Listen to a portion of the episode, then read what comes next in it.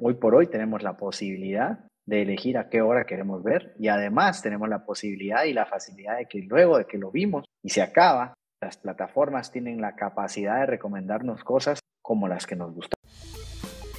Hola, hola, yo soy José Ignacio Juárez Varillas y me llaman Nacho. Soy marketer de corazón.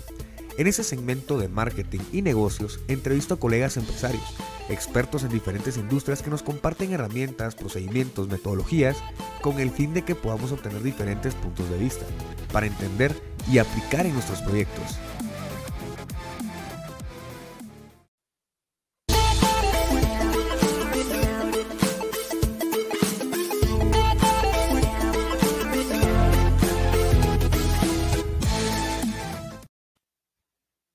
Hola, marketer, ¿cómo estás? Pues este es genial y que el proyecto vaya avanzando. Estamos otra vez en Marketers Podcast Lab eh, y hoy pues estamos hablando de un tema eh, pues que muchos me han, me han solicitado, que es cómo nosotros vamos eh, en, la, en el tema de las tendencias del marketing.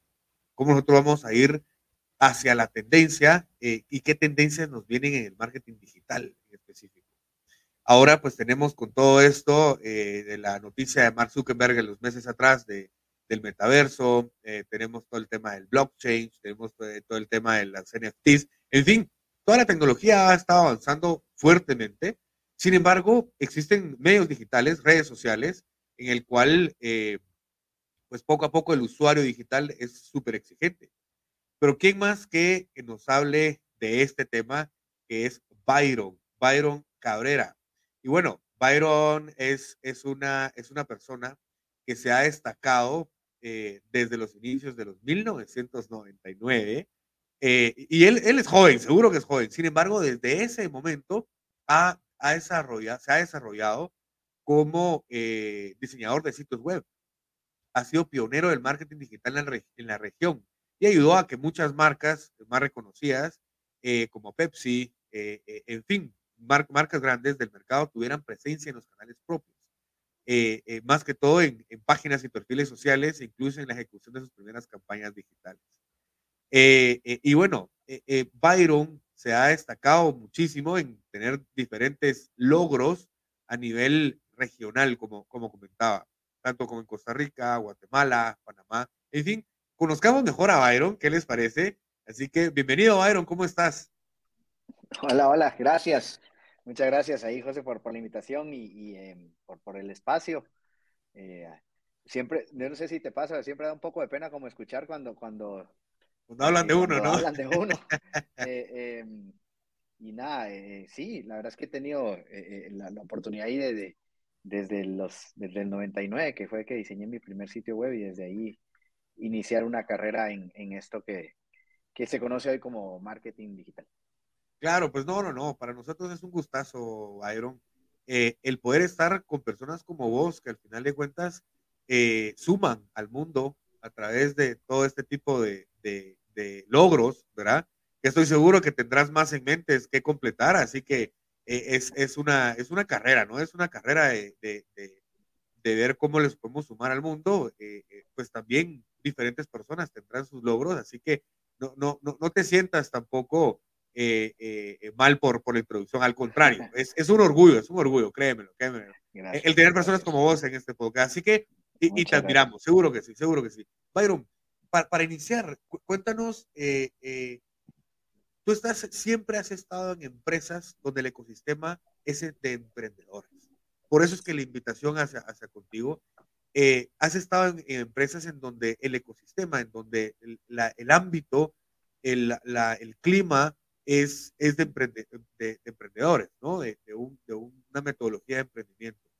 Cuéntanos un poco más a fondo eh, cómo has tú empleado en tus proyectos, porque estoy seguro que hay muchísimos proyectos que han sido personales o han sido eh, proyectos eh, que tú lideras dentro de la, dentro de la, de, de la corporación, ¿no?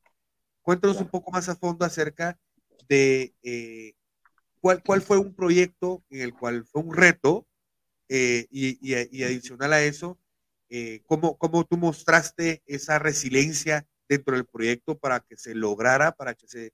Eh, porque quiera que no, estamos hablando de dos temas dentro de una corporación y dentro de un emprendimiento.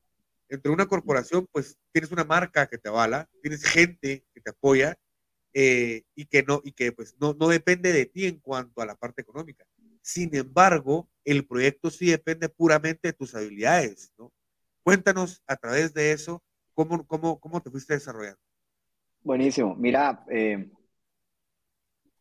bueno, primero confirmar y aclarar que yo no, no, no he tenido la oportunidad de, emprender, digamos, algún proyecto o una iniciativa o una compañía. Eh, el, tal vez lo más cerca que he estado a emprender fue cuando ayudé a mi hermana a vender los nísperos que bajábamos del árbol que teníamos en, el jardín de nuestra casa. Yo era eh, el que proveía y era quien comercializaba, ¿no? teníamos una línea ahí de, de, de comercialización, producción y comercialización. Pero, pero no, yo, yo, yo quiero pensar que, que eh, el emprendimiento no es una acción, sino es un estado mental. ¿Sí? A pesar de que yo no he emprendido, mi, mi, mi, mi mindset es de, de, de startup, de, de, emprendimiento, ¿sí? Eh, eh, el hecho de estar, bueno, hablábamos esto, en 1999, mientras yo estaba estudiando publicidad en la, en la universidad, publicidad tradicional, as, as we know it, ¿verdad? y aprendiendo ahí de mercadotecnia de Kotler y todo. Eh, por otro lado, estaba educándome y, empezando a vender sitios de Internet cuando la gente apenas eh, eh, pues conocía de qué era Internet y de qué se trataba esto. Para, para hacer eso tenés, que tener un, un, mindset de emprendedor, ¿no? Porque tenés que apostarle a algo a lo que le crees y que sabes que a futuro va a ser importante y va a generar un impacto. Entonces creo que eso ha guiado mi carrera a lo largo de estos más de 20 años de estar trabajando. Si es, como te digo, si bien es cierto, no han sido emprendimientos donde yo tenga que poner de mis recursos, mis recursos, mis ingresos, mi, vida, eh, eh, eh, han dependido de un estado, de, de, un constante estado de emprendimiento y de búsqueda de querer comercializar o colocar productos que, que tal vez la gente no valora, no valoraba en ese momento como, como, como, como debían de ser valorados, pero que hoy por hoy son clave y son importantes para cualquier negocio que quiera ser, que quiera ser relevante, ¿no? O sea, no tener presencia en Internet hoy sería el equivalente a, no sé, no tener un local o, una valla, un anuncio de prensa. Entonces es un estado de, de, de, de, un estado mental, ¿sí? Esta, este estado de, intra, intrapreneurship, ¿verdad? El, poder desarrollar proyectos, liderarlos, eh, tener la responsabilidad de ejecutar y, y de de manejar una oficina, lanzar un proyecto, salir a comercializar un producto eh, del que poca gente tenía conocimiento eh, eh, y, había que salir a, evangelizar, por así decirlo, ¿verdad? y creo que ahí, completando y complementando con tu pregunta, pues sí, hay mucha resiliencia, porque imagínate, o sea, y no quiero minimizar ni, ni, ni, ni, hacer de menos ningún trabajo, pero, pero yo creo que a mí me va peor que a los que a los visitadores médicos. Cada vez que yo voy a, una clínica y veo a los visitadores médicos, digo, mis respetos para esta gente porque la paciencia que tienen para sentarse a esperar que los atienda eh, el doctor, ¿verdad? Claro. Para quienes seguramente no es su prioridad. Lo mismo me pasaba a mí cuando yo llegaba. Yo estaba por detrás del vendedor de televisión, del vendedor de prensa, el vendedor de radio, el de vallas, el de volantes, hasta del que vendía sellos, me explico, porque Internet en ese tiempo, pero tener esa resiliencia y saber, estoy aquí porque sé que voy a generar un impacto, eso ha sido parte de lo que me ha permitido pues empezar ahí diseñando un sitio web y estar hoy representando a la que posiblemente es la, la compañía de medios más relevante y más importante en la vida de las marcas y de los consumidores. Así es, así es.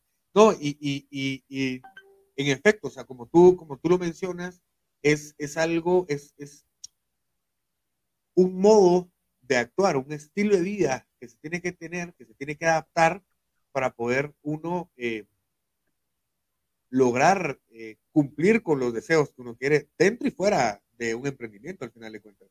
Porque es que una idea, si, si uno no logra eh, influir al equipo a través de una idea, ahí es donde, donde uno emplea, de hecho, diferentes capacidades que un emprendedor tiene, es que tiene que tener, ¿no? Un, profesional. Entonces el tema, el tema por acá es que la resiliencia eh, es parte, como tú decías, de una, de una capacidad de, de, de, poder tomar la decisión, de poder eh, mantenerse dentro de la idea que uno tiene hasta cumplirla y poderla terminar. ¿no? Eh, ¿Cuál ha sido tu peor decisión eh, en, este tipo de, trabajos, Byron? Entonces que yo no, yo no creo que hayan peores decisiones, vos. O sea, todas. O, una mala decisión, una, una decisión que has tomado que has dicho, es así, me costó bastante. Pero aprendí, seguro, seguro, pues, porque al final de cuentas ahí es donde está la. Vos, me, sabes, no, no quiero alardear, ni mucho menos, pero. Pero no he tenido. No, es que no, sabes que no, no considero que, que, haya, que, haya sido, pues que me haya tomado tomar, me haya tocado tomar un, o, haya tenido la, mala suerte, por así decirlo, de tomar una mala decisión.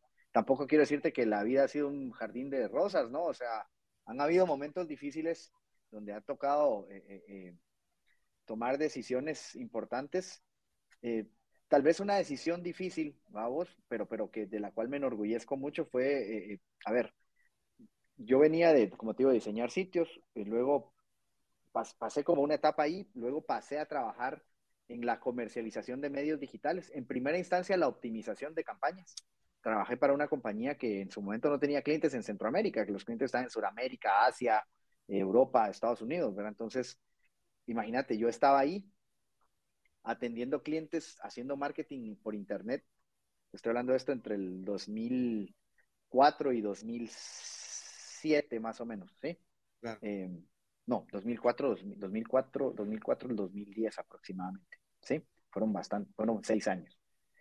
Y mientras eso estaba, yo estaba haciendo eso ahí, por el otro lado me tocaba ir a la universidad. Y, lo que, y, y entonces no es una mala decisión, pero fue una decisión difícil porque decidí, bueno, ya no voy a estudiar en la U, porque aquí no estoy aprendiendo nada de lo que yo estoy aprendiendo aquí, aparte esto me está dando de comer. Entonces, esa es una, ¿no? El, decidir eso, ¿verdad?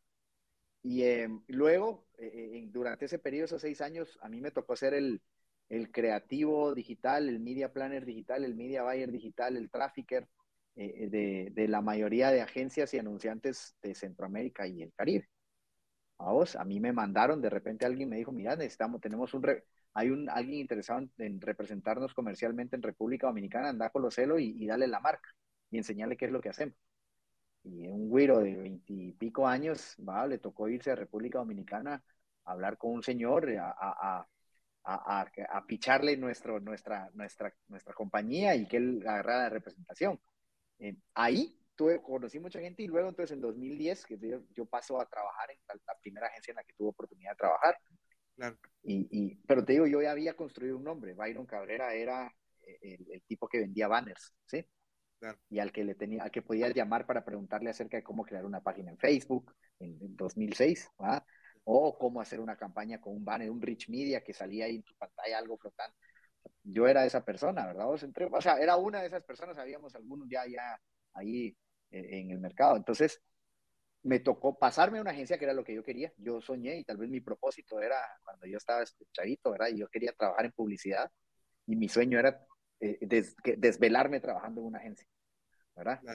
Claro, Entonces ahí se me abrió la oportunidad de, de, empezar a trabajar en, en, la que en ese momento era la agencia más grande del país, dirigiendo la unidad de medios digitales ni dos veces, ¿sabes? Yo renuncié a, eh, la compañía a la que yo trabajaba, en la que yo trabajaba había sido adquirida por, por Fox International Channel, o sea, yo, trabajaba, yo era el director comercial digital de Fox International Channels para Centroamérica y el Caribe. Y digo, dejo Fox y me voy a trabajar en la agencia. Y a los seis meses me tocó renunciar.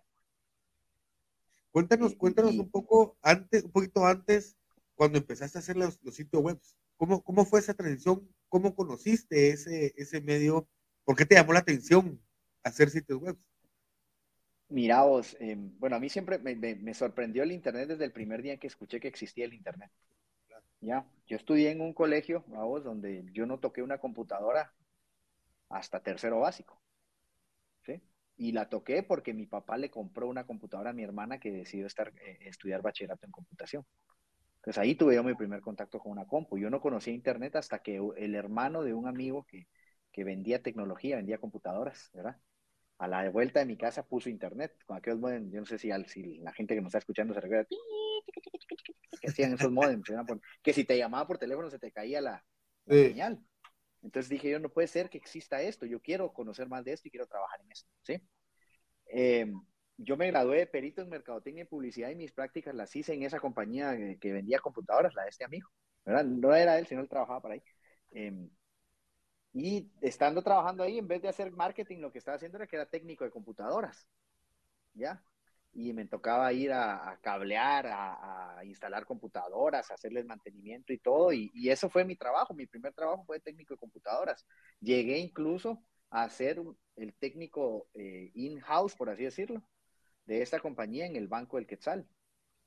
Y, yo lo que hacía era, yo era el, el, el de TI, al que llamas cuando la compu no arranca o cuando el internet no funciona, cuando la red no, no jalaba. Yo llegaba, me tocaba ir a cablear agencias. Y estando colgado, cableando en un lugar, me llamaron, un amigo me llamó para decirme, mira vos, eh, Byron, ¿querés eh, eh, diseñar sitios de internet? Sí, le dije, ¿y sabes cómo? No. Bueno, venite, te vamos a, aquí, aquí hay una posición.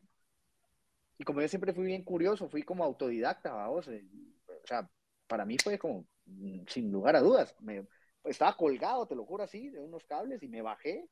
Dije, ahorita vengo y me fui a la zona 10 en Café Internet, que estaba ahí enfrente del centro empresarial, en esa esquina. Ahí me entrevistó mi, mi primer gran mentor, don Judy Sabaj, eh, que era el dueño de los cafés Internet, ¿verdad? Y me dijo, brother, aquí diseñamos, aquí está Oscar, que era el, el, jefe de diseño, él te va a enseñar cómo. Y entre Notepad, Frontpage, fue donde empecé a diseñar sitios y ahí aprendí. ¿Verdad vos? Entonces diseñamos sitios de internet de, no sé, Chapines Online, que te, te estaba contando antes, ¿verdad? Eso, eso. Red ¿Cómo, social. ¿cómo, cómo, fue que empezaste eso? Mira vos, de, eh, o, la idea, ¿cómo, cómo, cómo, cómo inició esa idea? A, a los Zuckerberg. No, fue una idea mía, eh, debo, debo, ser honesto, pero, pero sí fui, fui parte del equipo que creó ese, esa plataforma. Yo hice el diseño eh, y, y, monté el sitio en, en FrontPage y, eh, y, era una red social donde se conectaban, se llamaba Chapines Online, y se conectaban guatemaltecos que tenían acceso a Internet a conversar, ya sea en un foro o por medio de una herramienta de, chat que se llamaba IRC, Internet Relay Chat, MIRC, era el, el, software por el medio del cual te conectabas. Y ahí, pues ahí con, hablabas con gente y todo, ¿verdad? Eso era como en los tiempos, ahí yo administraba el sitio y... Cabe destacar que conociste a tu esposa ahí, ¿no? Eh, sí, eh, en ese sitio de internet conocí a quien es hoy mi esposa, ¿verdad? ahí yo, yo, creé ese sitio y ahí nos hablamos, porque pasamos casi un año sin, sin vernos, digamos, solamente nos chateábamos. Eh, mandar una foto en ese tiempo era... Ay, perdón, no, no, no. Era, no, era, algo, era algo bastante fuerte, pues, o sea. No, no, no, no se podía. O sea, la, la, velocidad de internet era casi imposible, pero se, o sea, y nos vimos una vez que hubo una reunión de la gente que se, que se juntaba a chatear ahí. Ahí la, la, vi, fue como en un convivio en diciembre, después de un año de estarnos chateando. Eh, y así empezó, ¿no? Ahí empecé, luego vino una persona que era cliente de nosotros que me dijo, mire, yo quiero poner un negocio de diseño de páginas.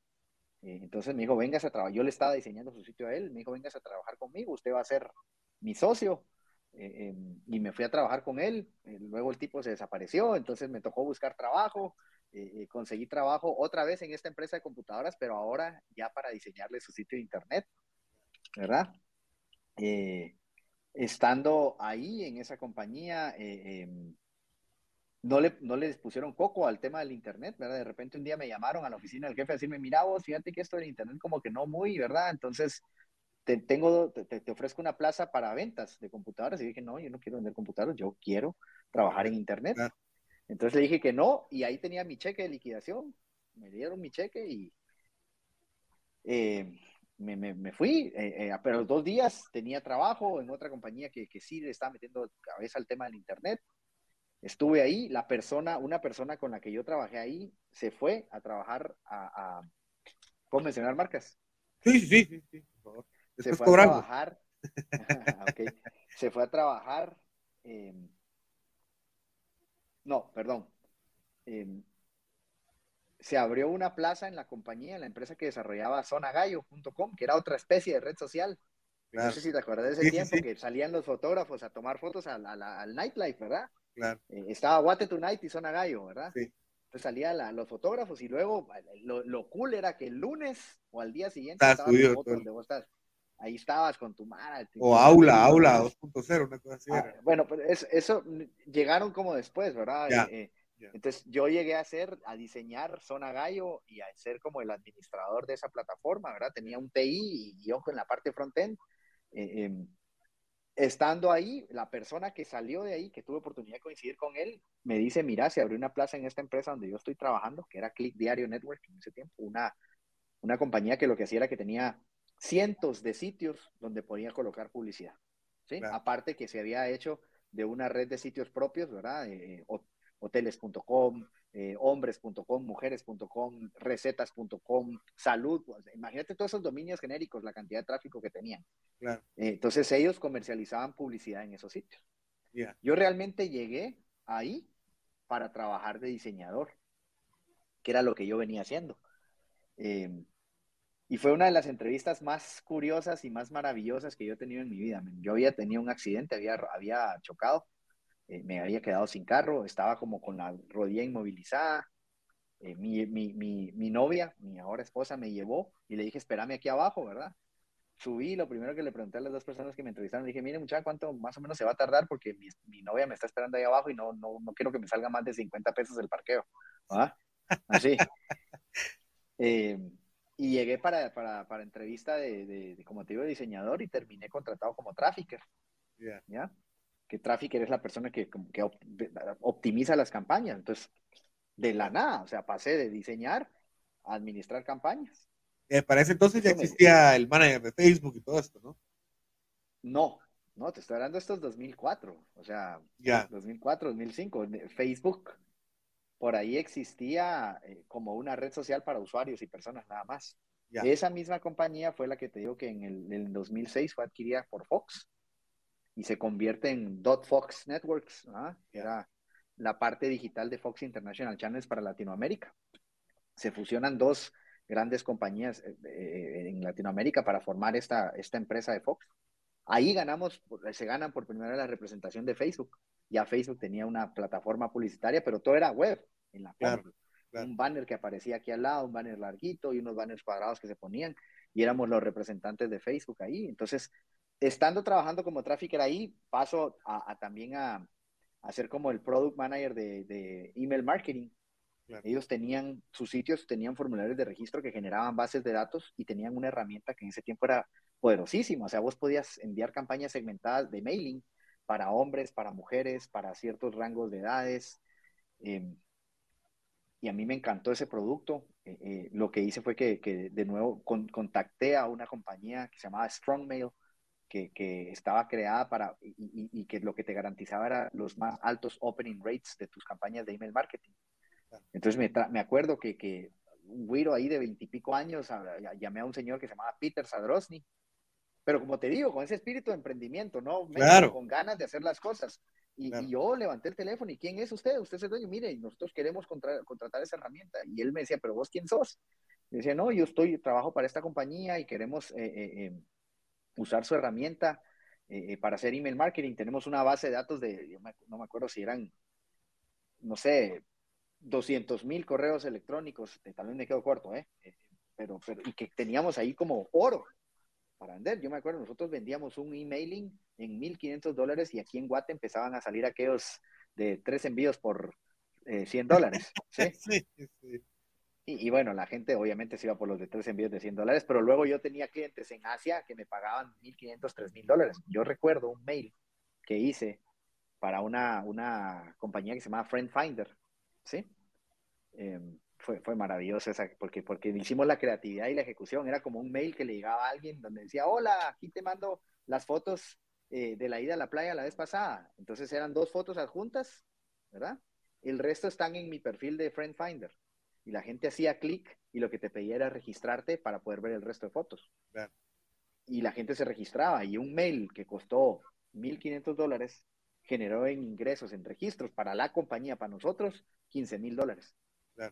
Entonces vos te imaginas lo que eso significaba para nosotros, era como, wow, encontramos la fórmula mágica. Entonces imagínate, de diseñar sitios, a administrar campañas, a manejar el producto de email marketing, el, producto, el mail era como la bomba en ese tiempo, a cuando me dicen, brother, mira, necesitamos salir a vender a, Centroamérica y el Caribe, que es este puesto eh, eh, como, como ejecutivo de ventas.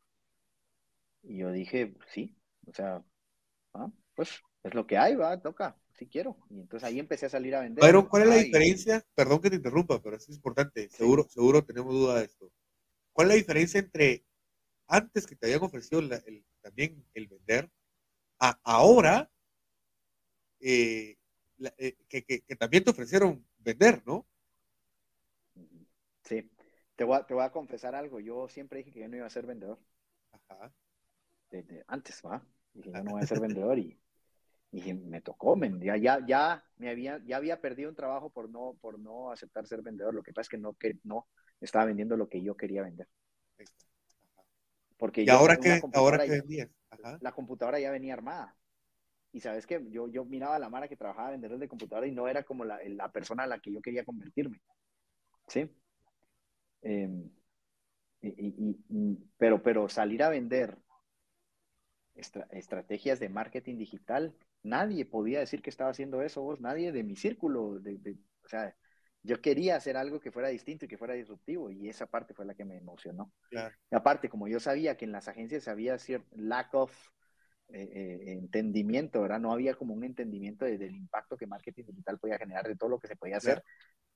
Para mí era mi puerta de entrada a las agencias. Yo no había logrado, después de estudiar publicidad y querer trabajar en una agencia de publicidad, y, e intentos fallidos de trabajar en publicidad, o sea, yo fui, apliqué y nunca me contrataron. Entonces dije, esta es mi oportunidad, aquí voy a, esta es mi puerta de entrada al mundo de la publicidad. Y adicional, por ahí me metí. Y, y, adicional te preguntan qué estás vendiendo y pues no estás vendiendo ni, hardware ni software al final de cuentas, pues es la estrategia que se utiliza con el, con el, software, ¿no? Y entonces la gente en ese entonces seguro era, era algo súper innovador, era algo diferente, era algo que, adicional de eso, que era muy atrayente, eh, es lo que te gustaba, ¿no? Lo disfrutaba, pues creo que, que en ese sentido yo estaba haciendo lo que me apasionaba, ¿sabes? Bueno, sigo haciendo lo que me apasiona, ¿no? Claro, claro, claro.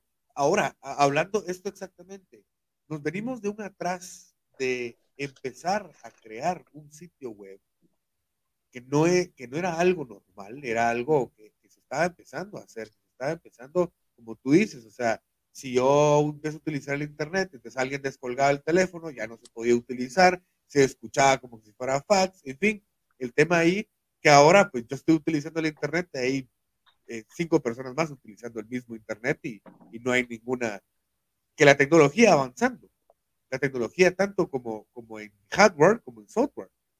Y a eso es a lo que vamos con, con, con, con cómo, tú has crecido junto, bueno, todos hemos crecido junto a la tecnología.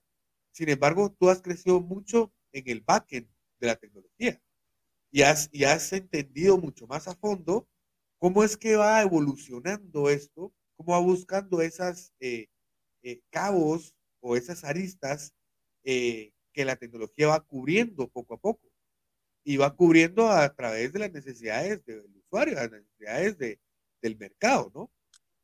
Ahora estamos viendo cómo va evolucionando a niveles de, de, de, metaverso, en todo caso, a niveles digitales dentro de una plataforma. O sea, cómo ser yo digitalmente, yo ya, como José Ignacio Juárez, cómo ser yo dentro de una plataforma, cómo ser como Byron Cabrera, cómo estar dentro de una plataforma e interactuar con alguien más. De hecho, nosotros ahora estamos interactuando a nivel, a nivel digital, sin embargo, es a través de una cámara, que sí soy yo el que estoy ahí, pero no hay algo que me represente. O sea, yo de hecho puedo apagar mi cámara, vamos a ver si logro aquí, puedo apagar mi cámara y ahí tengo un avatar, ¿no? Eh, eh, es una foto mía. Al final de cuentas no se está moviendo, no estamos interactuando de la misma manera, sin embargo, a través de un metaverso o a través de, la, realidad virtual, eh, yo puedo gestionar diferentes cosas. De hecho, puedo tener mi propia tierra, puedo tener mi propio negocio ahí, empezar a hacer negocio dentro de ella. O sea, entonces, hablamos de, de una tendencia como el metaverso, como diferentes tendencias, ¿no? contanos un poquito más a fondo, eh, eh, Byron, ¿qué tendencias tenemos que eh, estudiar o estar pendientes para que nuestro proyecto vaya, no se vaya quedando atrás? Tenga esa innovación y, esa, y esa, ese vanguardismo hacia el mercado, porque al final de cuentas, quien no tenga ahora, imagínate antes de confinamiento, antes de todo esto del coronavirus y este, este confinamiento, había tal vez el del 100% que se registró luego del confinamiento, eh, existía tal vez un 15-20% dentro de los medios digitales que utilizaban muy poco las plataformas.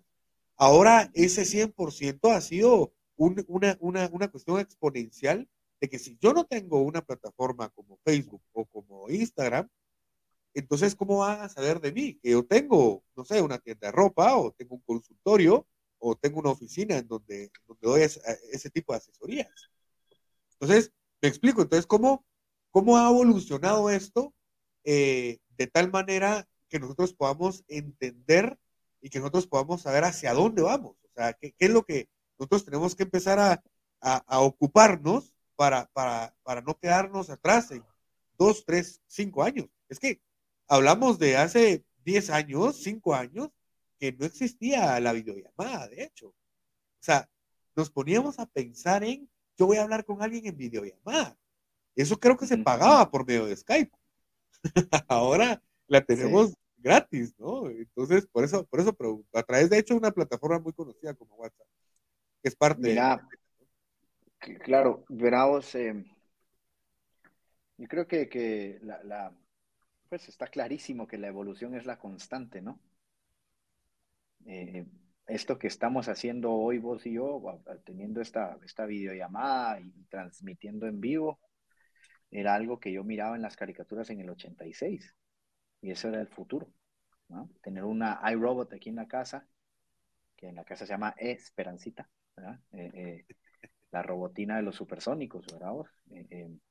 tener un reloj por el cual puedo hablar, que, en el cual puedo interactuar o tener una pantalla, o sea, el futuro está ahí y, solamente quien, o sea, hay que ser muy, muy eh, ignorante, voy a decirlo, ¿verdad? Vos? Para no fijarse en las señales, o sea, las cosas que, o sea, hay que, hay que ser muy ciego, men. O sea, lo que estamos viendo en la televisión, como que vemos como el futuro va a llegar a pasar. A mí me está pasando, yo lo vi.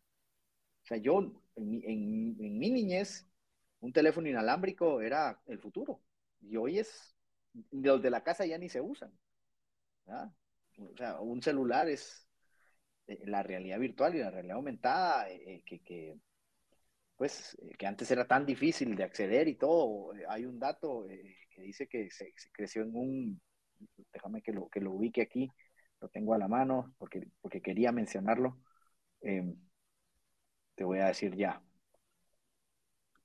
82% de las personas entrevistadas en un estudio que hizo Meta eh, en el 2020 dijeron haber utilizado un filtro de, realidad de AR, eh, Augmented Reality, vamos, y se, se publicaron 1.2 millones de efectos o de filtros. O sea, eso significa que hay demanda. ¿Ya? 700 eh, millones de cuentas de WhatsApp participaron en una videollamada durante el, durante el periodo de confinamiento. 242 billones de dólares se generaron a través de, de Discovery Commerce o Social Commerce, como se le conoce. Las cosas están pasando. Y ojo, esos 242 billones, eso fue China. Esos 242 billones de dólares son solamente el 12% del total de las ventas generadas por e-commerce en China. O sea, está ahí, Entonces creo que, que, los negocios tienen que tener la capacidad, los, los, negocios, los empresarios, tenemos que tener la capacidad de ver la ola que viene detrás, porque la otra ya la tenemos encima. económicamente se está moviendo, de hecho, o sea, no solo a nivel nacional, sino que internacional, ¿no? Exacto. O sea, deja eso. O sea, internacionalmente sabemos que ya se está moviendo. ¿Por qué nacionalmente no lo estamos haciendo moverse? ¿Por qué tenemos que esperar a que venga algo que suceda para que nos obligue a hacerlo cuando podríamos empezar a tener ciertos acercamientos, ciertos tanes, conocer y estar preparados para que cuando la ola venga, nosotros ya tengamos cierto conocimiento, ¿ya? Eh, respecto a tendencias, te digo, primero, aclarar que, el tema de meta, eh, que, lo, de lo que lo presentó Mark Zuckerberg el pasado 28 de, de octubre de 2021, es una visión, una visión a 10 años de cómo la compañía que conocemos, que conocíamos hasta octubre del año pasado como Facebook, empieza a transformarse en Meta, que va a ser una piedra angular de la construcción que entre todos vamos a hacer del metaverso. O sea, el metaverso no va a ser construido solo por Mark y su compañía. El metaverso va a ser la fusión en un espacio virtual de todas las compañías que hoy por hoy proveen soluciones para interactuar y vivir eh, eh, y utilizar el Internet como, como, como parte de tu día a día, parte de tus negocios, ¿ya? Lo que va a suceder es que vamos a pasar de, de, estar en un Internet eh, en tercera persona a estar en un Internet en primera persona, ¿ya? Ready Player One, ¿cómo se llama? Es, es, tal vez una de las, de las películas que, que puedo decirte te dan una idea más cercana de lo que, lo que podría convertirse ese metaverso, ¿no? O sea, sin, sin lo apocalíptico y, y, y, y de, decrépito que puede ser el ver a alguien ahí sentado, no, o sea, creo que va a ser mucho más lindo, ¿sí? Pero, pero hacia eso vamos a ir, ¿ya? Pero los negocios, antes de empezar a pensar en comprar tierras en el metaverso, deberían de empezar a, crear las bases y los fundamentos de tecnológicos para que su negocio esté preparado para llegar a ese momento cuando sea válido tener eh, un negocio allá, ¿sí? Entonces, eh, hay cosas primero que tienen que pasar en la realidad hoy, en, en, lo que tenemos hoy, en la tecnología que está disponible. Tener hoy un negocio que no puede aceptar pagos en línea, que no tiene delivery, que no tiene un bot que pueda responder en tiempo real 24/7 a sus clientes, ¿sí? Que no esté conectado o no tener algún CRM por medio del cual yo pueda conectar los pedidos de mis clientes, captar toda esa información y utilizar esa inteligencia para hacer más eficiente mi negocio. Es como, es como querer construir, el, querer tener algo en el metaverso, es como querer construir el segundo nivel sin haber creado el primero. ¿sí? Hay, hay que crear las bases, hay que, que, que eh, eh, poner las bases en la plataforma tecnológica que está hoy y empezar a construir sobre ahí, sobre esa plataforma, para que cuando venga ese paso hacia el metaverso, nosotros ya tengamos esas bases y sea plug and play. Mucho, a ver, mucho lo que pasó. Hoy estaba hablando con alguien en una, estaba con una conversación y le decía, cuando yo trabajaba en esta compañía de tecnología que te dije que vendía computadoras, me recuerdo que ellos empezaron a traer las primeras pantallas touch. O sea, pantallas touch. Y, se vendió un lote de pantallas touch a un supermercado. Sí, no, no de los cuales, de los que existen hoy, ese supermercado de hecho quebró, imagínate. Pero ese cuate venía con la visión de llevar el primer supermercado con pantallas touch para que la gente pueda marcar. Y no, no fueron relevantes, no funcionaron, las pantallas no se vendían. Pensá hoy, hoy por hoy, en el mundo en el que vivimos hoy, si podrías vivir sin una pantalla touch. O sea, eh, las cosas están ahí, ¿sí? Las tecnologías están, la realidad virtual. Yo hice un proyecto en una de las agencias donde tuve la oportunidad de trabajar, donde nosotros eh, eh, eh, creamos una aplicación para que la gente pudiera escanear las latas de cerveza y la lata cobraba vida. Eso en el 2011. Eso era realidad virtual. O sea, la tecnología ha estado aquí. las tendencias, el uso que le damos. ahora es que se está acelerando la aceptación, la adopción de esta tecnología. Es mucho más accesible, es más fácil de, desarrollar, de producir, de, de, crear cosas en esa tecnología y hoy es el momento en el que podemos, tenemos la oportunidad de adoptarla, entenderla y ver qué fines y qué usos se les puede dar. Pero despacio que llevo prisa, ¿no? No, no, no, no, no has puesto todavía un bot de mensajería aquí y ya quieres ir a poner un asistente virtual en el metaverso. Claro. No te digo no lo penses, no lo hagas, tenerlo en mente, pero, pero usa primero lo que hay, aprende de lo que hay porque eso te va a ayudar a futuro a poder adaptarte para lo que viene. Ahora hay mucha gente que habla sobre que es una burbuja, ¿no? Es una burbuja, eh, de que pueda existir, pero que al final de cuentas eh, no es algo real, entonces eh, yo me voy a quedar con lo seguro. el, tema, el tema por acá es, existe ese tipo de gente, como, como tú mismo lo decías al principio, que es como, como escéptica a a, esta, a esta tecnología que ya está pasando. O sea, no es de que no sea un hecho, de hecho, todo el tema de blockchain, todo, el, todo este tema es algo que está paralelo, ¿no? A, al tema del metaverso. Eh, en Decentraland, en fin, que, que, mucha gente piensa que los videojuegos han venido a que este tema sea relevante, pero, no es así. O sea, de hecho, antes, ¿quién iba a pensar que me iba a subir un carro ajeno para que me llevaran a otro lado? o sea, que este es un Uber, ¿no? Eh, eh, que, que, antes yo me iba a quedar en una casa que yo no conocía al dueño, que de hecho yo lo iba a reservar a través de en línea y yo me iba a quedar a dormir a esa casa sin saber quién era el dueño o dónde quedaba, de hecho. Bueno, la ubicación sí, sí uno puede saber y que este es eh, Airbnb, ¿no?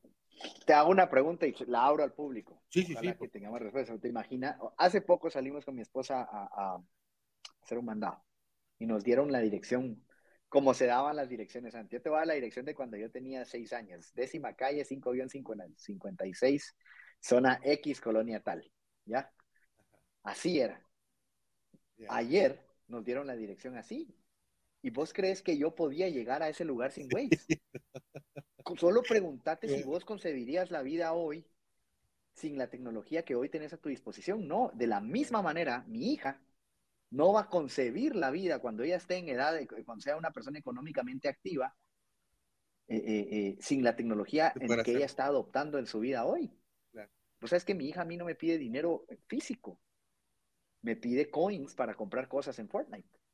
Ya, ya. Hay un dato, hay este dato, uno de cada diez usuarios en Internet en el mundo posee por lo menos algún tipo de digital currency. Ya. Y ese número, ¿sí? Ese número, ese dato creció por lo menos un 38% de entre 2020 y 2021. 38% year over year. La pandemia aceleró la llegada del futuro. Si nosotros nos vamos tres años atrás, hay un montón de cosas que no existían, que existen hoy y que son esenciales en la vida del ser humano. Va a venir. Y, y respondiendo a tu pregunta de si es una burbuja o no, ¿Cuántas veces hemos matado a Facebook? ¿Cuántas veces han dicho Facebook ya murió? Facebook ya dejó de existir. La gente se está saliendo de Facebook. Eh, Facebook no es lo que era antes. Y ojo, quiero hablar de Facebook. ¿Cuántas veces hemos matado a Google? ¿Cuántas veces hemos matado a YouTube? ¿Cuántas veces hemos matado al Internet? Twitter. Twitter, ¿sabes? O sea, la, la, tecnología está aquí, está adaptándose, se está convirtiendo en parte esencial de nuestra vida y, es adapt or die. Sí, si no, si, no, si no tenés hoy un e-commerce, no tenés delivery, no tenés ah, alguien que atienda un chatbot, no podés competir en el nuevo ecosistema de los negocios. Claro. Si yo, si yo tengo, Byron, si yo tengo un negocio, si yo tengo un proyecto en el cual quiero empezar a... Dejemos el tema del metaverso, sino que más el tema de, de, de las herramientas digitales que cada vez son más, cada vez son más páginas, cada vez son más apps, cada vez son más, que me ayudan a mí a eficientizar, optimizar, automatizar mis procesos. Eh, como, como te decía, backend o frontend de, de, de, cualquier, de, cualquiera, de cualquier proceso. Eh, eh, y, bueno, me voy a explicar. frontend en cuanto a contacto con el cliente, ¿verdad? contacto con el usuario, contacto con mi, con mi, con mi cliente ideal, con mi cliente potencial eh, y el, el, backend ya es pues eh, lo, lo, que voy midiendo poco a poco a través de, de, las diferentes herramientas, tanto digitales como convencionales, para que yo pueda optimizar y automatizar y, y, y lograr que todo esto sea una, una, eh, un proceso bastante productivo, ¿no?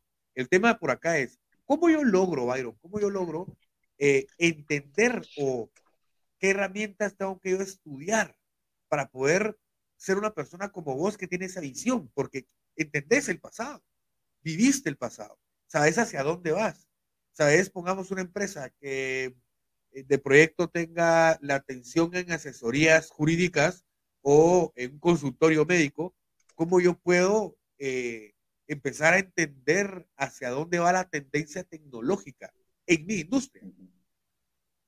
Claro. Sé que, sé que es muy amplia la pregunta, pero... No, pero, pero, fíjate que, que, es buena porque, porque en, en, la pregunta está la solución. Okay. Si vos te enfocas en la tecnología, estás perdido.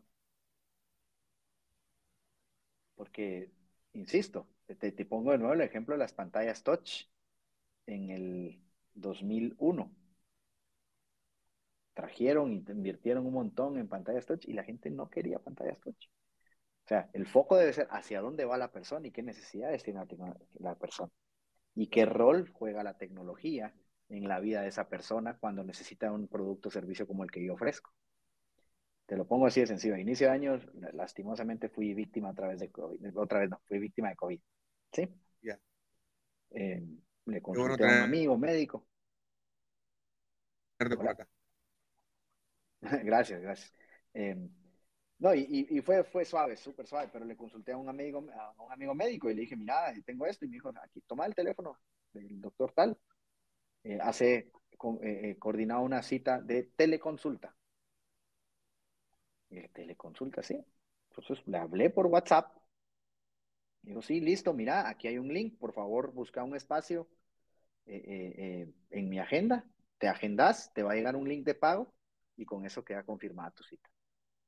Y mi consulta de COVID fue por medio de WhatsApp, por medio de una llamada de WhatsApp, video llamada de WhatsApp. Y por medio de un Visa Link pagué. Y por medio de WhatsApp él me mandó con fotos, con scans mi receta, mi diagnóstico. Y por medio de WhatsApp me hizo seguimiento y yo no tuve que salir. O sea, o sea, ¿qué va a necesitar esta persona? Una persona enferma que, que está aislada, que tiene miedo de salir. ¿Cómo puede comunicarse conmigo que soy médico? ¿Qué le ofrezco?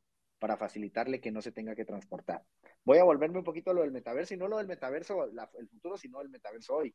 Pero hay otro estudio que dice que el 74% de la gente que ha utilizado filtros de realidad virtual o realidad aumentada desde el punto de vista de marketing, ¿ah? eh, los ha usado por, por dos razones específicas.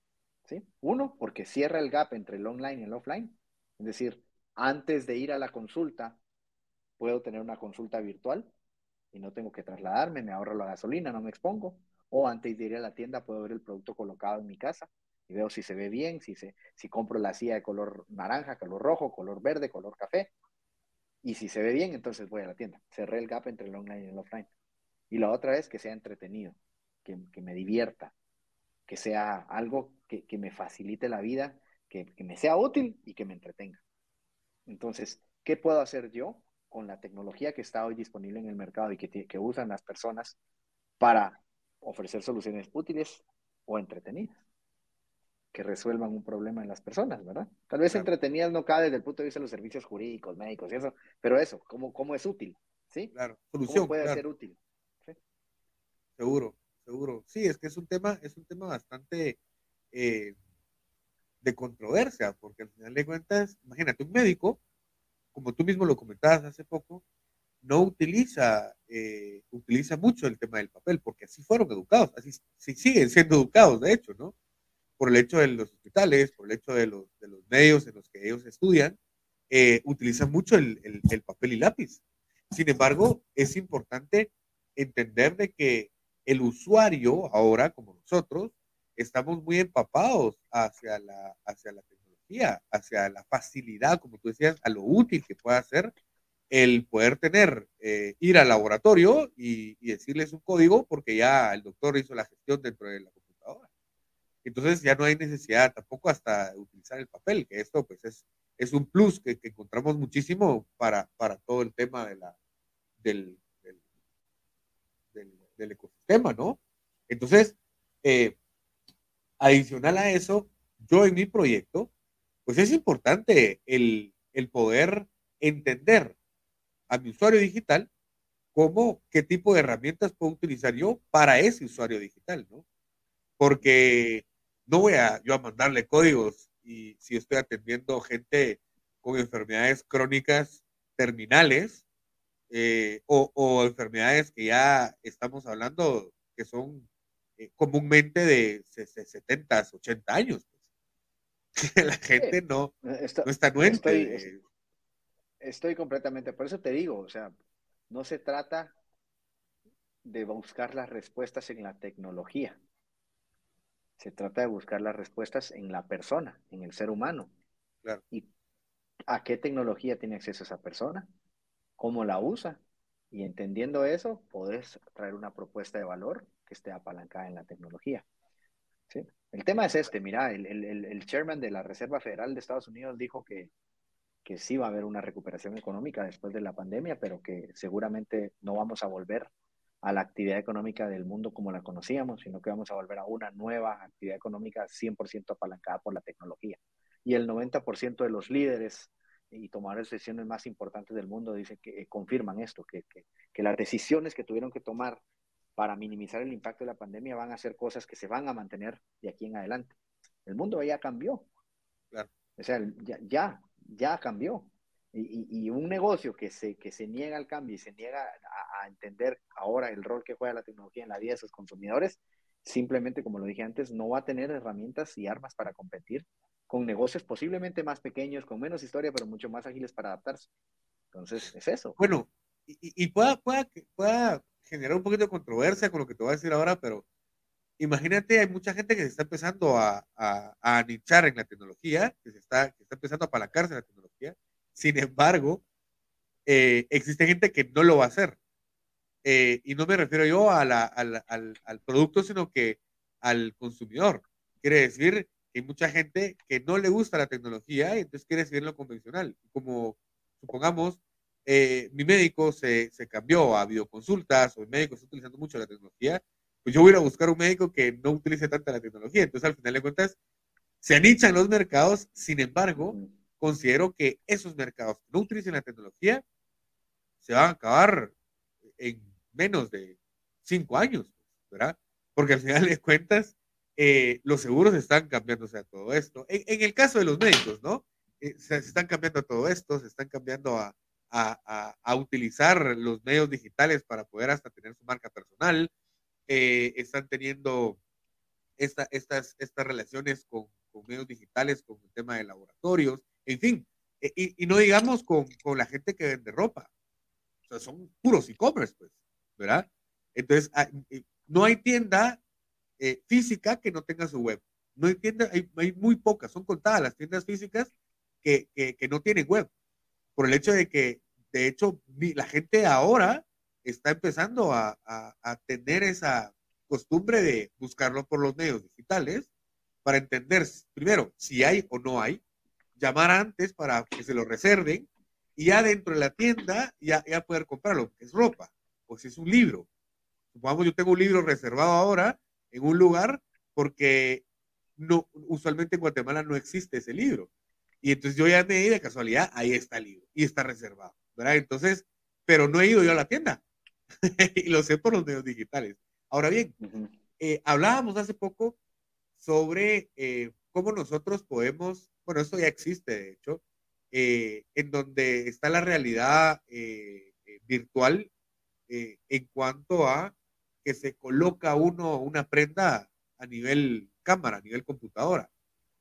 Y eso es para ver cómo, se, cómo me queda esa prenda y ya solo tendría que ver el tema de medidas. Cuéntanos un poco sobre esto, cómo las empresas ahora pueden adaptarlo y cómo pueden adaptar también pues, pues estas modalidades, ¿no? Sí. Sí, buenísimo. Mira, voy a hablar desde la perspectiva de Meta, que pues porque es, es un producto, de hecho, de, de nuestro, digamos, eh, y ya existe incluso la posibilidad no solamente de, desarrollar filtros para las cámaras de Messenger, de, Facebook y de Instagram, sino también hacer campañas y promover ese, uso de filtros. De hecho, lo que estás mencionando fueron, digamos, aún los primeros ejercicios de acercamiento del uso de realidad aumentada y realidad virtual para fines de marketing. Entonces, hoy por hoy, compañías de lentes eh, eh, crean filtros, ¿verdad? Donde vos con tu facecam, ¿verdad? Puedes ponerte eh, acá o face, y, crear un face filter, ¿verdad? entonces se te aparecen los lentes, vos con tu celular aquí. ¿verdad? Y te aparecen los lentes y puedes hacer así y cambiarte los lentes y si te gusta ese lente puedes hacer clic y te lleva a la tienda para comprar esos lentes, ¿ya? O sea, eso es algo, eso es tal vez el primer paso hacia el metaverso, ¿verdad? Es el uso de los efectos y soluciones de realidad aumentada que están disponibles en las cámaras de plataformas como las nuestras eh, eh, y otras, otras redes sociales eh, disponibles en el mercado. Los, los filtros, los primeros pasos, como te digo, fueron face filters, ¿verdad? 100% basados en tu, en tu cara, ¿verdad? En, lo que ponerte una gorra, unos lentes, no sé, un sombrero, pintarte la cara. Y también ahora existen hay un ejemplo en esa presentación que yo doy, que, doy sobre el metaverso. Eh, por ejemplo, existen filtros para enriquecer tu entorno. Entonces hay un caso de Volvo, donde vos está este, esta persona con su celular y pone en su garage la camioneta Volvo. Y, se, y está a la par de otra Volvo y se ven iguales. Entonces, eso es lo que te decía. Si hoy por hoy ustedes les los invito a hacer un ejercicio, vayan y busquen en su aplicación de Google, ¿verdad? Tigre, y, van a ver que les va a salir una opción para ver un tigre de tamaño real en, su espacio.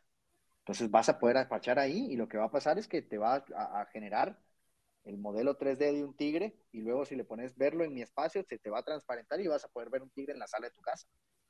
¿Sí? Y eso está hoy en la cámara de tu celular, tecnología que a nosotros en su momento, cuando te dije esta experiencia que tuvimos de realidad aumentada, nos costó 15 mil dólares producir una aplicación para, para que eso sucediera. Eh, eh, y poder tener, eh, hoy está disponible de gratis en, la cámara de tu celular. Y, y, los, los emprendedores, las, las, marcas, los negocios pueden sacar beneficio ya de eso. Genial, genial. Y, y ahora imaginémonos que estamos hablando de una realidad virtual a nivel de, de, de, accesorios, ¿no? Ahora, imaginémonos que en la arquitectura. Eh, yo ya no voy a poder ir, o sea, yo, si yo no tengo tiempo de poder ir a visitar eh, eh, un bien, bien, inmueble que se quiera vender o que se quiera mostrar, yo puedo estar directamente en el lugar, yo como, como, como, como creador del lugar, como arquitecto, y poder estar en el lugar y mostrándole al cliente, en vez de hacer una videollamada, mostrárselo a través de una de, de, de los, de los ¿no? De los, entonces yo me coloco los, los, los, los VR y la persona puede estar lo que estoy viendo yo como, como, como persona dentro del lugar, lo puede ver la otra persona, lo puede ver. Cuéntanos un poquito acerca de cómo esta industria, tanto como los arquitectos, como los ingenieros, eh, como los mismos, eh, eh, todo, todo, el real estate, cómo pueden utilizar esta tecnología para que sus, sus proyectos que de hecho ya está. El tema es poderlos adaptar a nuestros proyectos, ¿no? Sí, mira, es que está ahí, ese es el tema, por eso te decía que, que hoy la, la, gran ventaja es que hoy la tecnología ya está, está disponible, está creada, no tenés que inventarte desde cero. Eh, eh, obviamente estamos hablando del tema de, de, de, de la arquitectura, ¿no? Eh, Súper, pero imagínate si, si a través de un headset de esto yo hoy se lo puedo poner a mi hija de 10 años y decirle, mira, vamos a conocer las pirámides eh, en Egipto. Claro. Y ella puede caminar en las pirámides, entrar y todo, porque ya están creados los tours virtuales para que, para que la gente pueda ingresar y, hacer eso. O sea, de la misma manera puedes crear un tour virtual en tu edificio, en tu construcción, en tu, no sé, en lo, en lo que en, lo que estés construyendo y, e invitar a tus clientes a, tus clientes, me digo, al que va a comprar el apartamento, como al cliente al que les estás desarrollando el proyecto para que pueda tener una vista eh, de, de, cómo va. Y, imagínate que ya no tengas que venderle en planos a algo, algo así, plano, eh, tu proyecto, sino que en vez de eso llegues con el, con el inversor y le digas, vení, te voy a invitar al edificio que vamos a construir juntos y que lo hagas entrar. Y este va a ser tu apartamento, el penthouse. claro, claro. Exactamente. Ese es el tema. ¿Cómo yo puedo entender y, y, saber más sobre esta información, Byron? Mira, hay, hay dentro, bueno, en el caso específico de Meta, eh, hay una, en Blueprint, eh, eh, la, Blueprint es la plataforma de e-learning de Meta. Si ustedes entran al maravilloso buscador de Google y buscan Meta Blueprint, hay una, un curso especial, específico, enfocado en todo lo que es Spark y AR. Spark es el motor o la tecnología que Meta utiliza requiere para el desarrollo de filtros y efectos. ¿sí? Entonces hay ahí todo, todo un curso, un, nosotros le llamamos un Learning Path, en donde se explican los principios de la realidad virtual y la realidad aumentada y los, los usos que tiene. Y, incluso ya desarrolladores y creadores de contenido pueden utilizar ese curso para empezar a hacer sus primeros ejercicios. Eh, en la plataforma de Facebook IQ eh, pueden buscar eh, tal vez algunos, algunos business case eh, ya aplicados, donde, donde la realidad virtual y la realidad aumentada ha sido utilizada en campañas de marketing eh, eh, y los, los resultados que ha tenido. En Bloomberg encontré un par de artículos interesantes acerca de, del impacto de, de, la realidad virtual y la realidad aumentada en la industria de retail y en la industria de la moda, por ejemplo. no sé si sabían, pero Vogue está haciendo un desfile de modas 100% basado en, la, en mundo virtual, que es Decentraland, ¿verdad? Ahí va a ser el, el creo que va a haber el, no sé si el, el, Miami Fashion Week o el New York Fashion Week va a tener su versión virtual. Entonces ya está sucediendo. Hablando de la, de la burbuja que decías, o sea, si alguien como Mark Zuckerberg viene y le pone nombre a esto y dice, señores, esto es lo que va a pasar de aquí a 10 años, es un tipo que hace que las cosas pasen.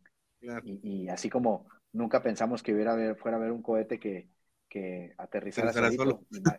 Y, e Elon Musk lo hizo. Este tipo de gente hace que las cosas sucedan. Pues. Yo creo que el hecho de que, esa, de que alguien con ese nivel, con esa capacidad, con esa autoridad que tiene, vamos, en, en el mundo, con el impacto que ha generado, venga y, bautice y le ponga nombre a la tercera fase del Internet.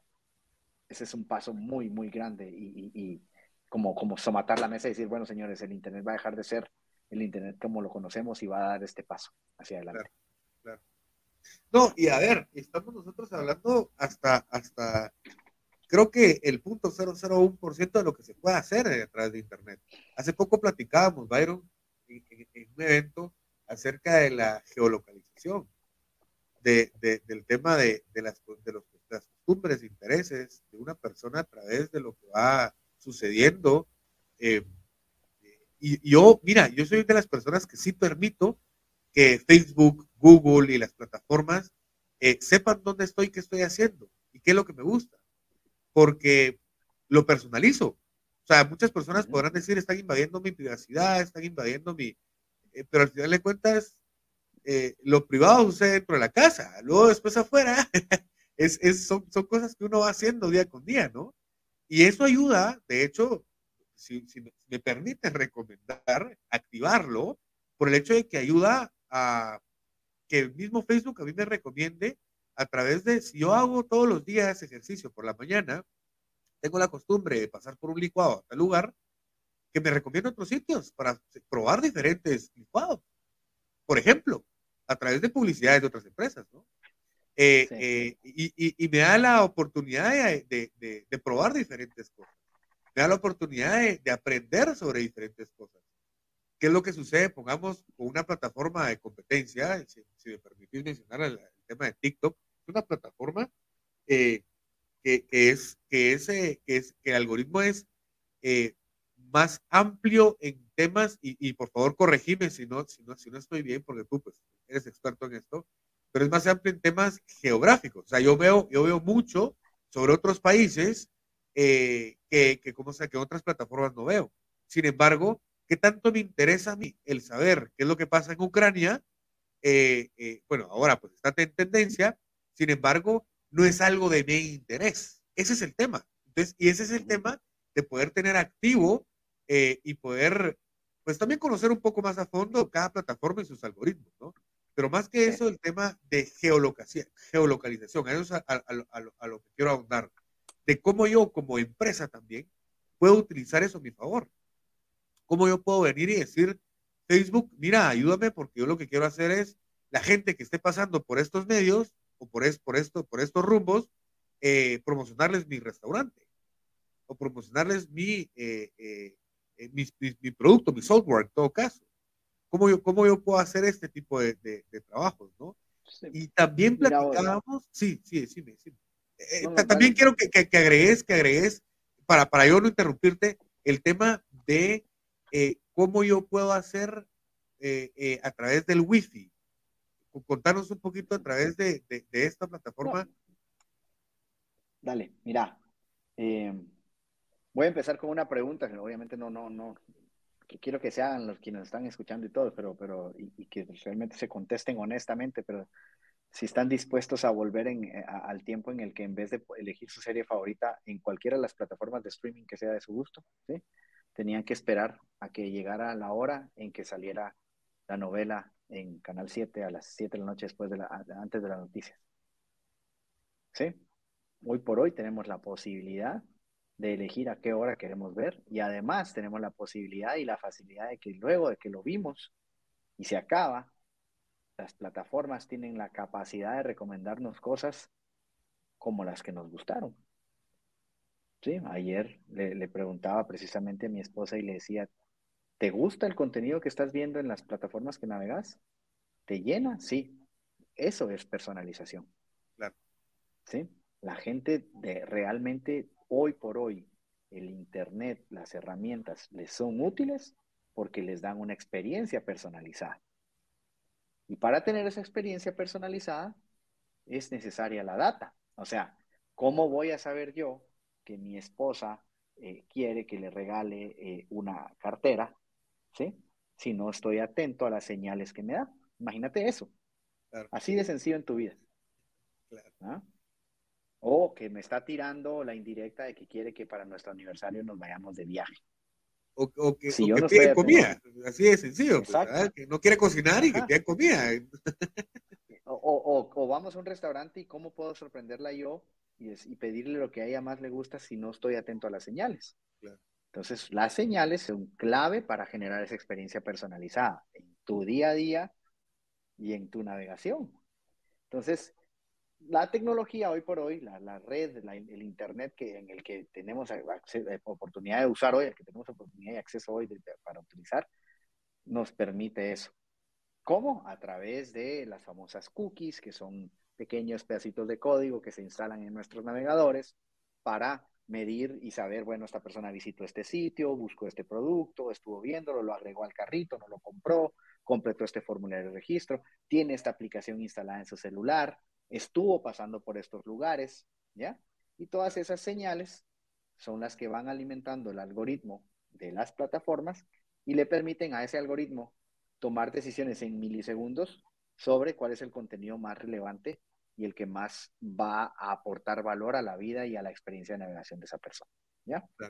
Eso es, hoy fácil de lograr en marketing, digamos, fácil en términos, entre comillas, ¿no? claro, claro. digamos que que se requiere una implementación técnica y todo, pero, pero está ahí. Y la educación para hacerlo está ahí. En Blueprint también pueden ir a buscar acerca del pixel de Facebook y, cómo, y cómo, cómo, el pixel, cómo el pixel de Facebook se, se usa para, para poder generar campañas y estrategias personalizadas y experiencias agradables de navegación en nuestras plataformas. ¿sí? Y, y no solo eso, sí. de agregar el tema del, del también de, de, de, la escucha. O sea, si uno le, le, le dice a, en WhatsApp el tema de, de comandos de voz, ¿no? Ese tipo de cosas también son, son temas que se va adaptando y personalizando a, sí, puedo decirte WhatsApp, que WhatsApp no nos escucha, puedo garantizarte que WhatsApp no nos escucha. Eh, eh, pero sí es curioso, sí, sí te digo que es curioso, pero ahí donde te das cuenta vos que lo que pasa es que vos no te das, o sea, te das cuenta que no te fijas en todas las señales que das para que el, mercado te traiga propuestas y ofertas. Claro, claro. Es, tan sencillo como esto. Cuando alguien está embarazado, una pareja están embarazados, empezás a ver más carruajes. Claro. Antes los carruajes pasaban desapercibidos porque no eran algo relevante para tu vida, pero en el momento en que estás embarazado, empezás a ver más carruajes. En el momento en que pensás que querés cambiar de carro, empezás a ver, a ver más carros de la marca de carro que te interesa. Y ahí no hay tecnología de por medio, eso es comportamiento. Solamente tus ojos, tu vida, tu cuerpo, tu mente está más atenta a otras cosas. Cuando se acerca el Día de la Madre, empiezas a ver más regalos enfocados en el Día de la Madre.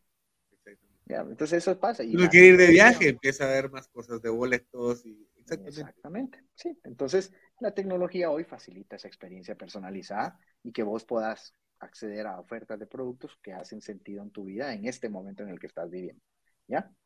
Eso va a ser necesario para que, para que a futuro vos puedas mantener una experiencia personalizada. La geolocalización es parte clave para que yo te pueda mostrar si estoy en la zona 13 y estoy buscando un restaurante, pues que me salgan restaurantes en el sector. E, e, es así, o sea, eh, por eso yo creo que eh, le tenemos mucho miedo al tema de los datos y al, al tema de la tecnología. Yo no me considero una persona, person of interest, ¿verdad? Así como, como para que alguien quiera vulnerar mi perfil y robar mi información, porque no, no hay nada que, pues que no, que, que sea. No soy político, no soy un personaje público, soy una persona común y corriente. Y además sé y tengo la claridad de, de, que puedo, de qué cosas compartir y qué cosas no compartir. Hay más ventajas, de hecho, que desventajas, ¿no? Que la plataforma tenga autorizaciones a diferentes cosas sin embargo, uno es de hecho el que comparte en dónde está. o sea, Hay no una es frase maravillosa que dice que si el producto o el servicio es gratis, el producto o el servicio es uno. Pues no hay almuerzo gratis aquí. O sea, Facebook y Instagram son gratis, pero a cambio de algo tienen que vivir, ¿verdad? Y es de la publicidad. Y esa publicidad genera resultados gracias a que es una publicidad, es publicidad personalizada. Así es, así es. No, y, y es un hecho, es un hecho. Nuevamente, por favor, ¿Me puedes repetir, nos puedes repetir la página en donde nosotros nos podemos enterar acerca sí. de, de, todas las actualizaciones que va teniendo Facebook, pues es una plataforma, eh, eh más que todo creo que es Meta, ¿no? Quien, quien está haciendo estas, estas actualizaciones eh, de, de, las tendencias a la cual va, eh, tanto como el tema del metaverso como el uso de la tecnología, ¿verdad? Sí, mira, es sencillo. Facebook.com, diagonal, business.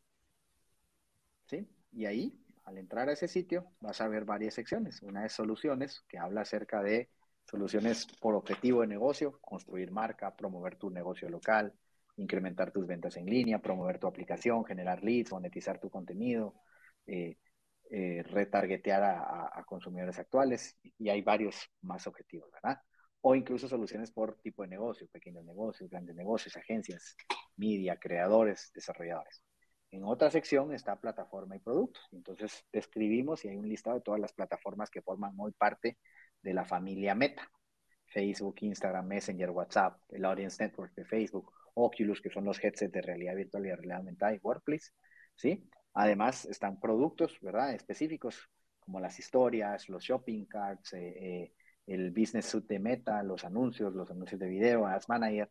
Luego está la sección de inspiración, en donde está Facebook Marketing eh, Insights, que es Facebook IQ, donde hay data, estudios, reportes, también hay una guía creativa, hay noticias y novedades sobre el negocio, casos de estudio, casos de éxito. Está también una sección ahí mismo, una sección de eventos y el Creative Hub, donde pueden ver ideas y, cómo muchas marcas ejecutan creativamente sus campañas en nuestras plataformas. Y por último, y tal vez la parte más importante para mí, es la educación y recursos, ¿verdad? Aquí hay, aquí hay dos subsecciones, una de Skills and Training, donde hay cursos en línea, hay, hay certificaciones específicas que le llamamos Blueprint, ¿verdad?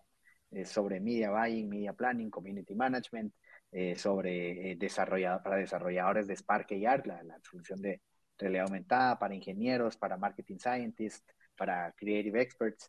Hay programas específicos de Blueprint, por ejemplo, para pymes, para educadores, y hay también algunos webinars eh, que, a los que pueden asistir. Y luego está toda la parte de guidelines, guides and, resources, que es donde podemos aprender acerca de las políticas para hacer publicidad, los recursos que Meta tiene para, para todo lo que tiene que ver con COVID-19, eh, seguridad e integridad de las personas, eh, business equality, social good y así. Entonces, todo esto en un solo sitio, facebook.com, diagonal business, gratuito completamente. La educación es el pilar más importante eh, en, el tiempo que tengo la oportunidad de trabajar tan de la mano con Meta. algo que he aprendido es que la educación es el pilar más importante para ellos. Un cliente y un consumidor informado toma mejores decisiones y, y genera más valor para su vida. Así es. Así es. Buenísimo, buenísimo. Gracias, Byron. Eh, eh, seguro, seguro, eh, Marca de estar contento ahorita con vos. Hasta eslogan y todo. El... Ojalá. Bueno, no, te quito mucho tu, tu, tiempo, estoy seguro que lo tienes contado. Ahora, para terminar, el tema es, ¿cuál es el mejor hábito que tienes, Byron? Mira, no sé, Sí, te puedo decir que es la determinación. He, construido determinación a lo largo de mi vida. Eh, eh, y, es algo que creo que me define. ¿Sí? O sea, cuando me propongo algo, sea para entretenerme o, para, para, para, mantenerme y mantener a mi familia, hago todo lo que esté en mis manos para hacerlo y hacerlo bien. O sea, yo cuando, no terminé de contarte, pero cuando decidí estudiar publicidad, mi sueño era eh, mi sueño es, porque sigo trabajando para, para hacerlo, ¿verdad? Eh, estar en, en, algún libro, algún, que algún libro de historia de la publicidad de Guatemala mencione mi nombre. Si lo logro, va a ser maravilloso. Y si no lo logro, por lo menos trabajé para hacerlo. Claro. Entonces estoy determinado a, dejar güey. Exacto. Buenísimo, buenísimo. Qué, qué, qué interesante el, el tema de, de, dejar la huella. Ya van varias personas que, que me lo han mencionado. Y eso es algo que yo me identifico bastante, el tema de dejar una huella, dejar un legado, ¿no? El, poder, eh, a través de todo lo que uno va realizando, eh, lograr que la, que la, influir, ¿no? Influir en, diferentes, situaciones. Em, ¿Hay algún hábito que, no, que, que, que, tengas que no sea común?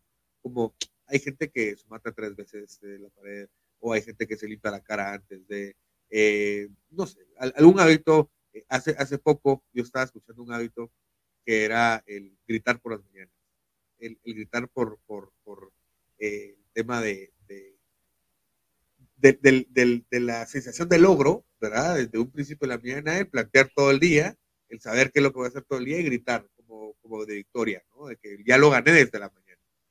¿Tienes algún, algún, algún hábito eh, sí, en las mañanas, siempre que me baño, termino mi ducha eh, con por lo menos un minuto bajo el agua fría. ¿Cómo no? Eh, después, o sea, al terminar. Me baño con agua tibia y todo, pero no, no, no. Cuando ah, termino de bañarme, pongo el agua fría y me quedo por lo menos un minuto ahí debajo del agua fría. Claro, ¿y tú sabes qué, qué beneficios tiene esto? Entiendo que construye en tu resiliencia, ¿verdad? Eh, eh, te fortalece mental y físicamente, eh, te da claridad, mucha claridad, ¿verdad? Y, y, encima de todo te, te despierta. sí, fíjate que de lo que yo sé y de lo que puedo complementar, y en efecto, el tema de la resiliencia es la, la primera, el tema de la, del, del de, que es un reto mental, ¿verdad? Porque al final de cuentas también está el método Wim ¿verdad? Que es el, el de, el de las respiraciones y, lograr meterse en agua con hielo durante mucho tiempo y entonces eso es tanto como física como mentalmente nos apoya. Y hace poco yo lo comentaba, el tema del agua fría con el fin de eh, tanto como despertar, como el, el, tema físico, perdón, mental, con, con el empoderarse, como, con el, el, como subir un volcán, ¿no? El, el tener esa capacidad de poder hacerlo. Eh, como también a nivel de, de, arterial nos ayuda, a nivel presión, eh, nos ayuda con, tomándose un buen vaso de agua pura y entonces luego después con un baño de agua fría ayuda mucho al tema arterial eh, eh, circulatorio y también nos crea resistencia al frío. Y eso significa que nosotros cuando usamos ropa, de hecho nosotros usamos ropa, el hombre no estaba eh, preparado o no está destinado a utilizar ropa. De hecho, nuestros antepasados eh, usualmente no, no, tenían, eran, eran túnicas o, o, usualmente no tenían ropa. Entonces el tema es que nosotros hemos creado o hemos reducido esa capa, que es una capa de grasa, no es la grasa que nosotros conocemos. Claro, entiendo. Buenísimo. Que, que, lo que hace, sí, que lo que hace es que nos mantiene, nos mantiene. Entonces, por eso es que hay personas más violentas que otras, ¿verdad? Por, por ese tema yo soy friolento, ¿eh? por eso también para mí es un reto personal. Claro, claro, claro, claro. ¿Qué le dirías eh, a tu yo de 10 años atrás? Vas bien. Vas bien. Me validaría. Me validaría. Y, yo, mira, lo digo desde la, desde la humildad, no, no, no, no quiero aparentar ni. Yo no he logrado nada, eh, y, y, me encanta porque eso dicen en Facebook, que apenas hemos hecho el 1%. Yo no, no, no, he logrado nada, eh, eh, pues... A comparación de lo que quieres hacer. Sí, me, falta mucho y, y, si pudiera regresar hace 10 años, tendría, tendría 32 años. Em, estaría naciendo Valeria. Y, me diría, ese es el camino, men, vas bien. sí, seguí ahí. Buenísimo. Buenísimo. ¿Quién te inspira a generar ideas, Byron? ¿Quién me inspira a generar ideas? Eh, ¿Quién? Ajá. ¿Quién, quién, quién te inspira a ti? Vos, mi familia, mis mujeres, eh, mi mamá, mi hermana, mi esposa, mi hija. Eh, Bendito entre las mujeres mi mamá y mi papá siguen juntos, ¿no? Pero, pero no, claro, claro. Pero, más mujeres que hombres. concluí hace poco que, que, yo tengo una vida muy, muy rodeado de mujeres. Y, y las mujeres, mi papá es un, tipazo. Y luego veo una pregunta ahí donde, donde voy a hacer mención específica a mi papá, pero, pero, pero he estado rodeado de, de mujeres muy, muy, muy fuertes, muy determinadas. Eh, eh, eh que, salieron adelante, vamos, y, yo quiero cuidar a esas mujeres. Quiero primero, primero honrarlas y quiero cuidarlas. Y, y, eso me inspira, vos, el que ellas sean felices. Eso. Buenísimo, buenísimo. Por último, eh, eh, hay un ritual de recuperación, eh, Byron, que tú tendrías al momento de generar alguna angustia o, que tuvieras algún, algún momento eh, difícil, porque todos pues somos humanos, ¿no? No somos máquinas. Eh, en donde, en donde resetea la máquina y vuelve a funcionar, ¿no? le, limpias un poco y, ya está, ¿no? Pero como todos somos, somos humanos, eh, tenemos algún, alguna situación, algún, algún momento de, que necesitamos recuperación. ¿Tú tienes algún ritual, Byron? Hay, hay dos cosas, vos. La primera, eh, regresar a las raíces. Voltear a ver. Y no te voy a decir de dónde vengo yo, porque yo he sido una persona, entre comillas, privilegiada. ¿sí? Porque yo soy el resultado del esfuerzo de mi papá. Entonces, yo más que voltear a ver de dónde vengo yo, volteo a ver de dónde viene mi papá. Y cuando yo veo dónde él estaba eh, eh, y dónde está hoy, digo, mm, todo es posible. ¿Sabes? Esa es una, y hay un texto maravilloso que, mi, esposa me, me, compartió hace muchos años, que lo recomiendo, que se llama Ética desfachatada para pequeños saltamontes de Francisco Pérez de Antón. Claro. Eh, que es genial. Y, cuando yo estoy en los momentos, lo, leo cada principio de año, cada vez que empieza un nuevo año, leo ese texto. Y cada vez que, estoy retado en el trabajo, en la vida y todo, vuelvo y leo ese texto. Y, eso me, ayuda un montón. ¿Es un texto o es un libro? Es un texto. Es un texto de, de, Francisco Pérez de Antón, se llama Ética desfachatada para pequeños saltamontes. Si lo buscan en Google, seguramente la primera eh, entrada donde lo van a encontrar es en un blog que tuve hace tiempos. Entonces ahí, ahí van a, van a, van a poder leer. Francisco Antón. Francisco Pérez de Antón. Ahora, ahora mismo lo estoy, buscando.